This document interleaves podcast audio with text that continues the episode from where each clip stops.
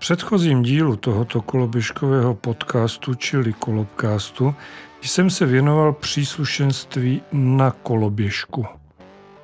Těm nejzákladnějším nezbytně nutným věcem, které je dobré navíc dokoupit, když si pořídíte novou koloběžku.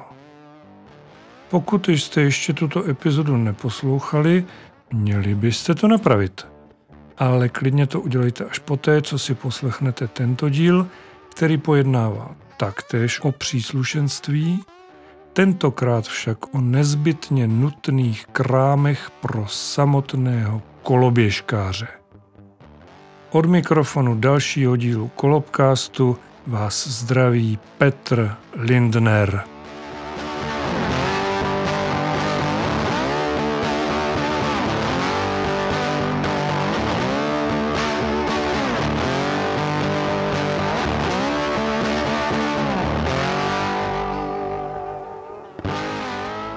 V minulé epizodě jsem si jako pomůcku k výkladu vypůjčil slogan naší hrdinné policie, tedy ono známé pomáhat a chránit. A toto heslo si s dovolením vezmu za své ještě jednou i pro tento díl. Stejně jako minule začnu odzadu, od chránit.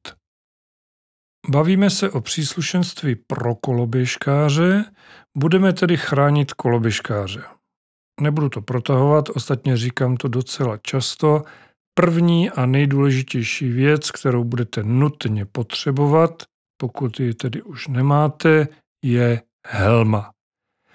Běžná cyklohelma, protože specializované kolobkohelmy se nevyrábí, neboť k tomu jaksi není důvod.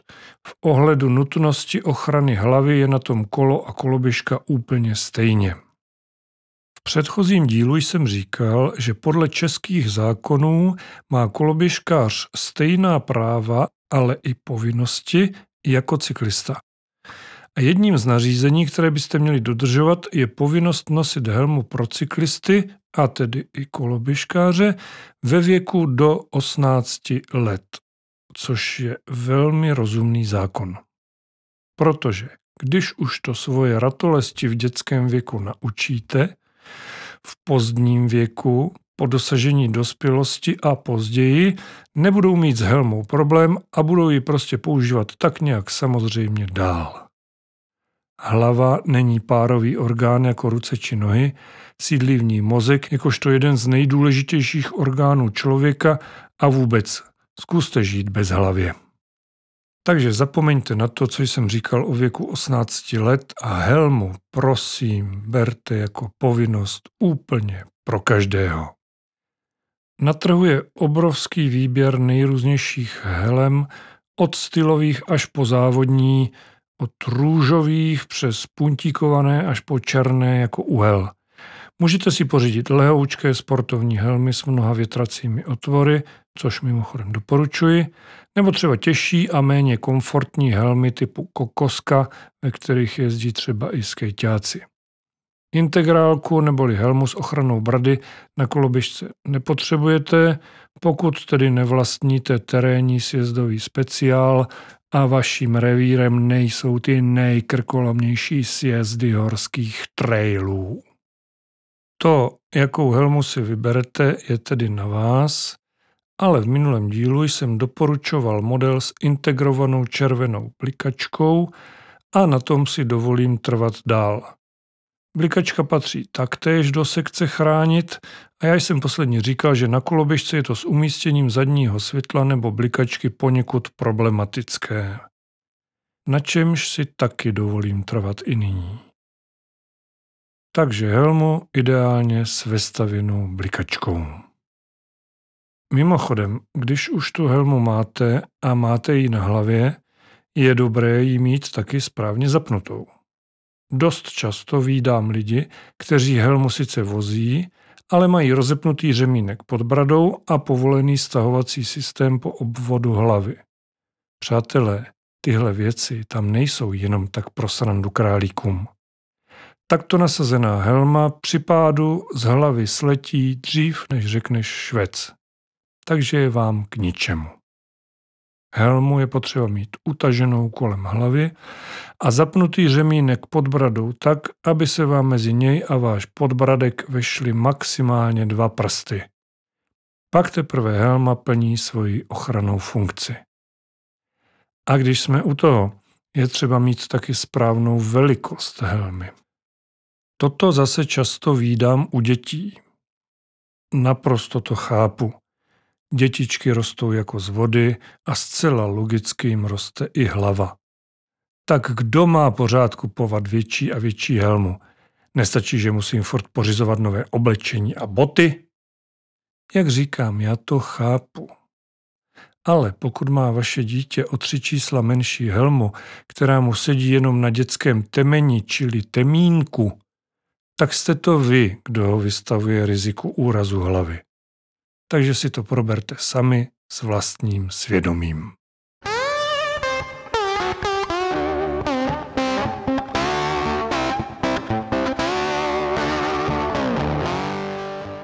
U hlavy ještě zůstaneme, na ní totiž máme od Pána Boha umístěné další důležité orgány a já chci nyní mluvit o zraku. Takže zároveň s helmou si kupte i cyklistické brýle. Tedy opět, pokud už nějaké nemáte, nebo nenosíte dioptrické, které v tomto případě poslouží nejen proto, abyste viděli na cestu, ale i jako ochrana zraku.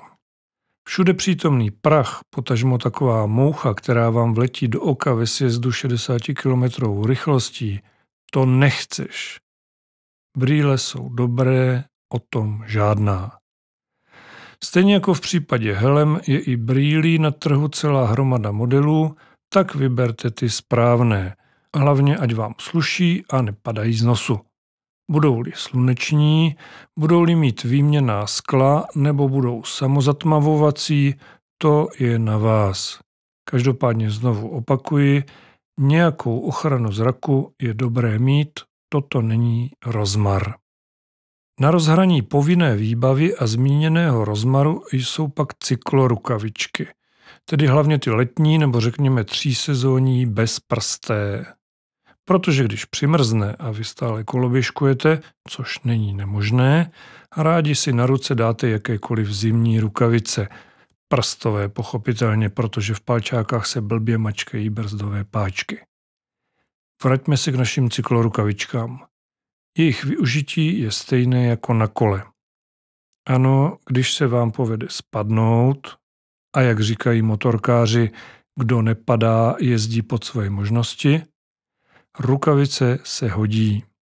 Člověk dává při pádu instinktivně ruce před sebe, čili tak trochu jimi i brzdí a jak všichni víme, lidská pokožka toho, co do otěru po materiálech typu asfalt, nedej bože pak štěrk nebo jiná hmota složená z malých částeček zrovna moc nesnese. A pak to bolí a zbytečně teče krev, blbě se pak drží řídítka, však to znáte.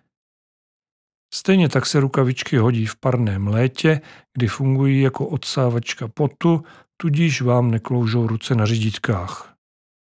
A pokud si pořídíte polstrovanější typ nebo rovnou model s gelovými polštářky, dokážou cyklorukavice také docela efektivně eliminovat otřesy z jízdy přenášené přes řídítka do rukou jezdce. Zvláště u koloběžek s velmi tuhým rámem a na beton nafoukanými plášti se to hodí dvojnásob. Když tak nad tím přemýšlím, ty cyklorukavice si pořiďte tak jako tak. On to zase takový rozmar není. Hodí se. A když na to přijde, sundat je můžete vždycky. Abych to tedy stručně shrnul. Helma, brýle a rukavice. To byly součásti koloběžkářovy povinné výbavy ze sekce chránit. Tím bychom zde mohli skončit a přesunout se do části pomáhat.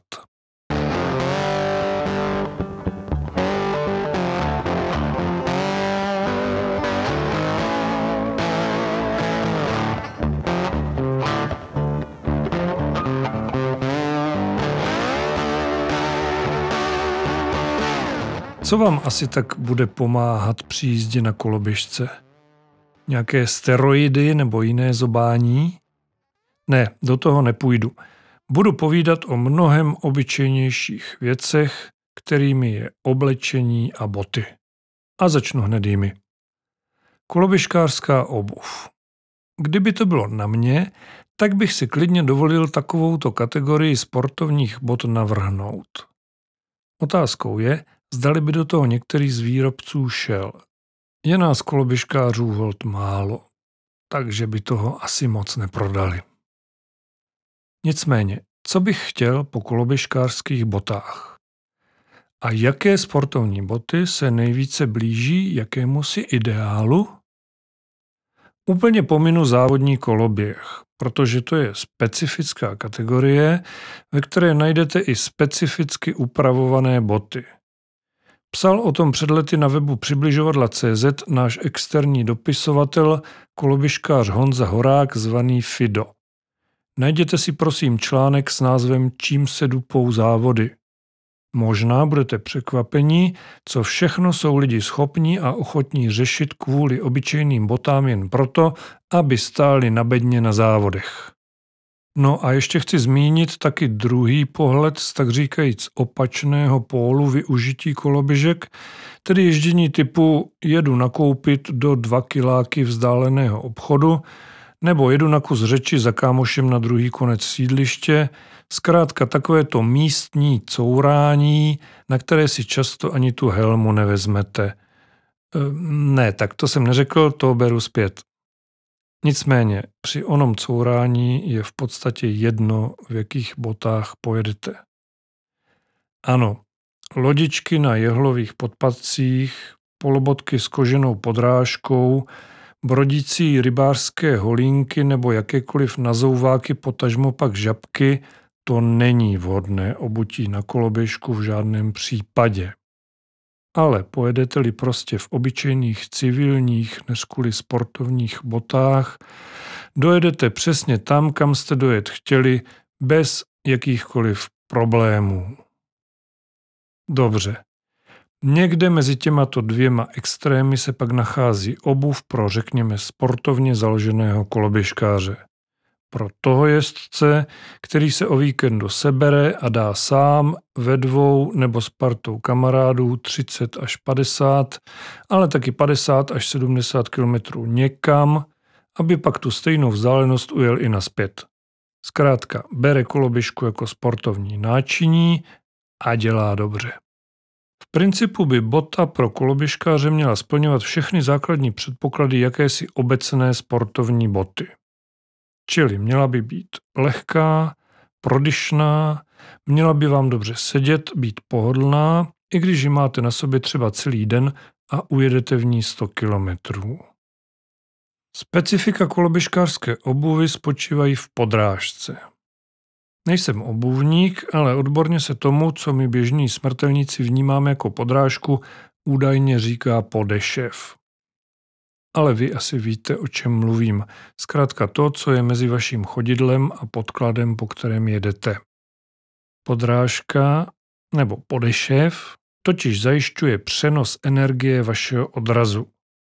A stejně jako se může ztratit, a taky, že ztrácí část energie pružením samotné koloběžky. Mluvil jsem o tom v epizodě 6 o prokletí hranatých plášťů a odpružení koloběžek. Ztrácí se menší část vaší drahocenné energie i přes podrážku vašich bot. Logicky tedy platí, čím tlustší a měkčí podrážka, tím hůř. Dupnete vší silou do země, abyste koloběžce dali co nejvíc energie a bota se pod vámi propadne, jako byste šlápli do bláta nebo do mechu. A kus toho dupnutí jde jednoduše vniveč. Takže pokud to celé obrátím, potřebujete spíše nízkou a spíše tvrdou podrážku. Ona dvě slova spíše jsem nepoužil náhodou. Ideální podrážkou by byla žádná podrážka. Jezdit bosky vám ale doporučovat nebudu. Nebudu to rozvádět, jistě sami uznáte, že to není úplně nejbezpečnější nápad. Přece jenom už jsem o té lidské pokožce mluvil v souvislosti s rukavicemi, Takže nějaké boty s nějakou podrážkou ano. S nějakou spíše tenkou a gumovou podrážkou bez zbytečného vzorku. Ten, pokud nejezdíte v terénu, na nic nepotřebujete. To je stejné jako s plášti na koloběžku. Mimochodem, i o tom jsem mluvil ve zmíněné 6. epizodě Kolobcastu. Pod pojmem gumová podrážka samozřejmě myslím všechny ty moderní materiály nahrazující klasickou gumu. A proč? Aby podrážka neklouzala. To je rozdíl oproti těm už zmíněným nevhodným polobotkám s koženou podrážkou, která kromě toho, že klouže pekelně, je navíc ještě i tak tvrdá, že je skoro neohebná. A to nechcete. Nejsme v tanečních ani na plese v opeře. Naše podrážka musí korespondovat s celkovou pohodlností boty.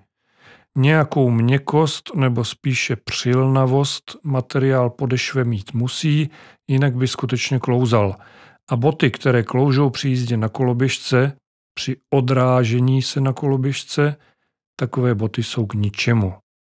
Naše ideální podrážka by měla mít i malou hodnotu takzvaného dropu, což je rozdíl mezi výškou podešve pod patou a pod špičkou. Lidově řečeno, velký drop rovná se velký podpatek. A to taky nechcete. Například u některých modelů běžeckých bot se dělá větší drop kvůli odtlumení. Nic takového u koloběžky není. Při jízdě na koloběžce neskáčete jako při běhu a tudíž ani nedopadáte na nohy jako při běhu a nepotřebujete tedy luxusně odpružené boty, ve kterých si člověk připadá, jako by permanentně chodil po rašeliništi. Pokud jste moje povídání o koloběžkové obuvi poslouchali pozorně a zároveň máte jakési také ponětí o sportovních botách, musí vám nutně vycházet, že určitým ideálem pro jízdu na koloběžce jsou tzv. Barefoot boty. Minimalistická obuv s velmi nízkou podrážkou, s mizivým nebo nulovým dropem a dalšími specifiky.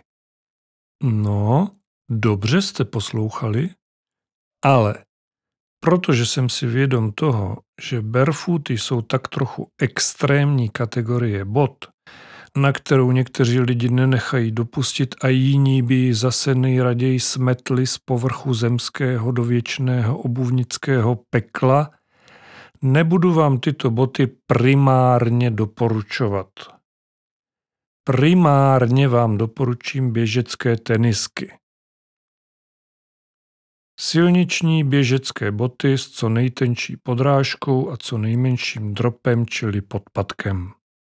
Nepotřebujete žádné sofistikované odtlumení podešve, stejně jako nepotřebujete krosové tenisky s hrubším vzorkem. A je to. A těm z vás, kteří mají nějaké zkušenosti s barefoot obutím, nebo se toho prostě nebojí, nicméně jsou si vědomí jistých rizik, nic smrtelného, nebojte se, sekundárně doporučím zkusit to i na koloběžce. Já osobně s tím mám vynikající zkušenosti.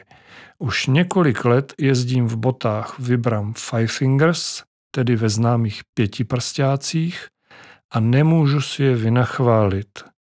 Ten přenos energie je skutečně citelně jiný, lepší, takový přímočařejší, jasně definovaný a dávkovatelný. Rozdílný než třeba v běžeckých teniskách. Ale v těch jezdím taky. Proč?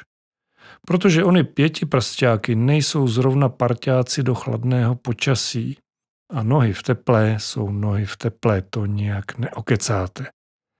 Každopádně tento díl Kolobcastu vydávám po Velikonocích a to je nejvyšší čas nazout právě pětiprstáky Vibram Five Fingers. Abyste neřekli, že vám dávám pořád jenom obecná doporučení, pak mám ještě jeden tip na ještě jedny osvědčené boty. Jmenují se Botas 66 a jsou to klasické původně nohejbalové botasky, které se vyrábí už od dob bolševika, tento model už 55 let. Ale botasky v Česku asi každý zná, že ano. Ovšem pozor. Na rozdíl od taktéž notoricky známých a také stále vyráběných prestižek, mají tenisky Botas 66 téměř optimální podrážku pro jízdu na koloběžce. Ani ne tenkou, ani ne tlustou, pěkně hladkou, ale přilnavou a jenom decentní drop neboli podpatek. Pravda, tyto boty se nepišní ultramoderním a ultralehkým svrškem, nicméně osobně jsem v nich najezdil před pár lety stovky, možná tisíce kilometrů a s čistým svědomím vám je doporučím také. Ostatně sám si už nějaký čas říkám, že zrovna tato bota mi v botníku začíná scházet. Takže nás možná bude víc, kdo si koupí staré dobré botasky 660.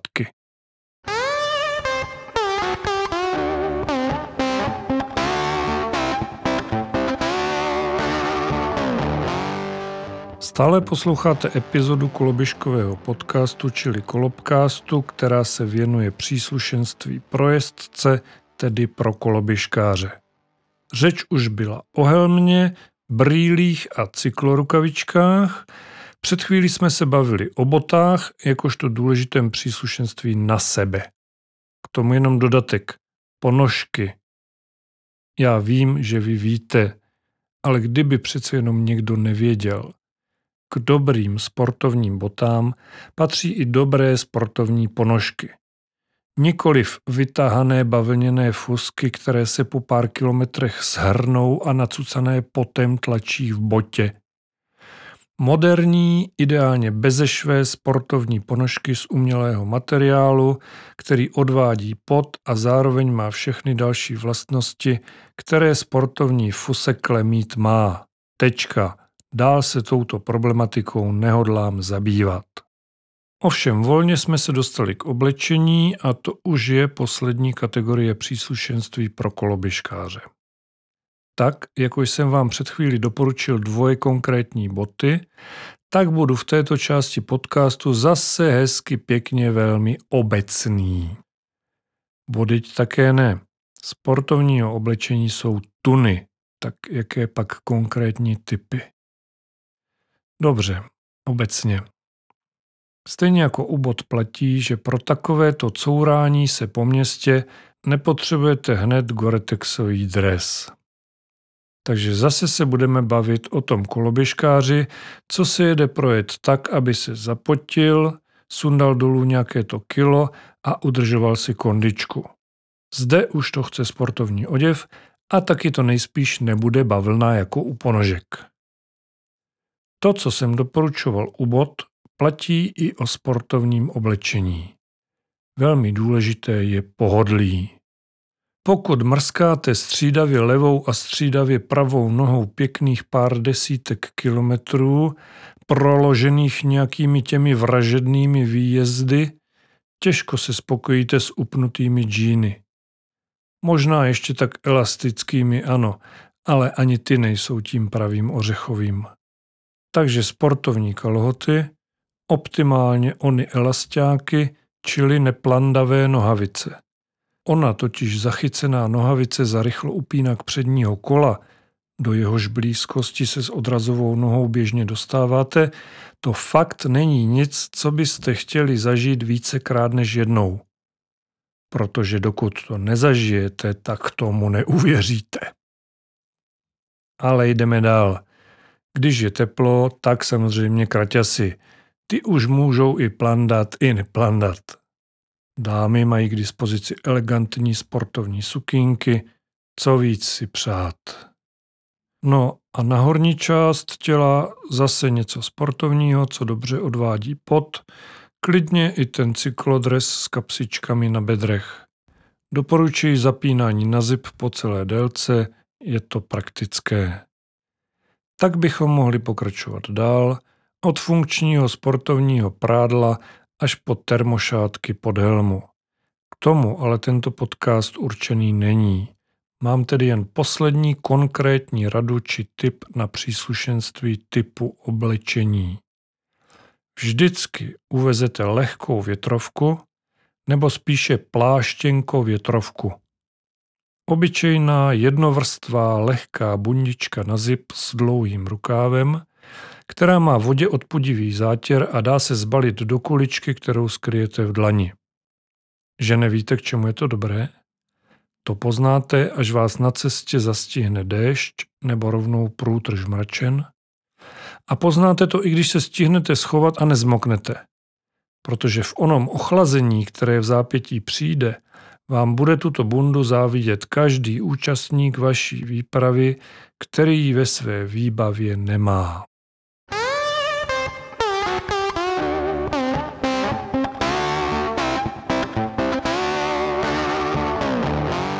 V předchozí části jsem řekl, že je to už poslední kategorie příslušenství pro koloběžkáře, kterou se v tomto kolobcastu hodlám zabývat. A taky, že jo. Nic dalšího už nepotřebujete. I když vlastně ano, potřebujete ještě dobrou náladu a trochu té fyzické kondice. Byť tedy popravdě tu získáte pravidelným ježděním na koloběžce, takže když začnete úplně bez ní, ona se časem dostaví sama. Takže jak jsem říkal na začátku, pokud jste ještě neposlouchali předchozí díl tohoto koloběžkového podcastu o příslušenství na koloběžku, tak to koukejte rychle napravit, ať máte všechny informace pěkně začerstva pohromadě.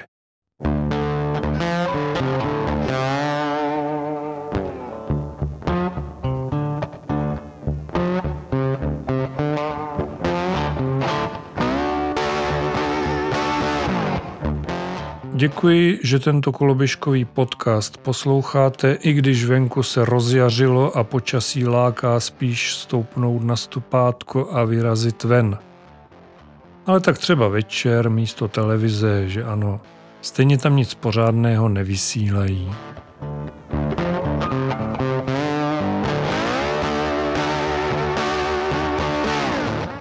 Koloběžkový podcast, čili Kolobcast, si jako obvykle můžete v úvozovkách naladit a také odebírat tak, aby vám žádná nová epizoda neunikla na všech běžných podcastových platformách. Jejich seznam spolu s odkazy uvádím v popisku tohoto podcastu. A mně už nezbývá nic jiného, než se s vámi rozloučit. Mějte se pěkně, buďte zdraví, čtěte Přibližovadla.cz, poslouchejte kolobcasty a hlavně koloběžkujte.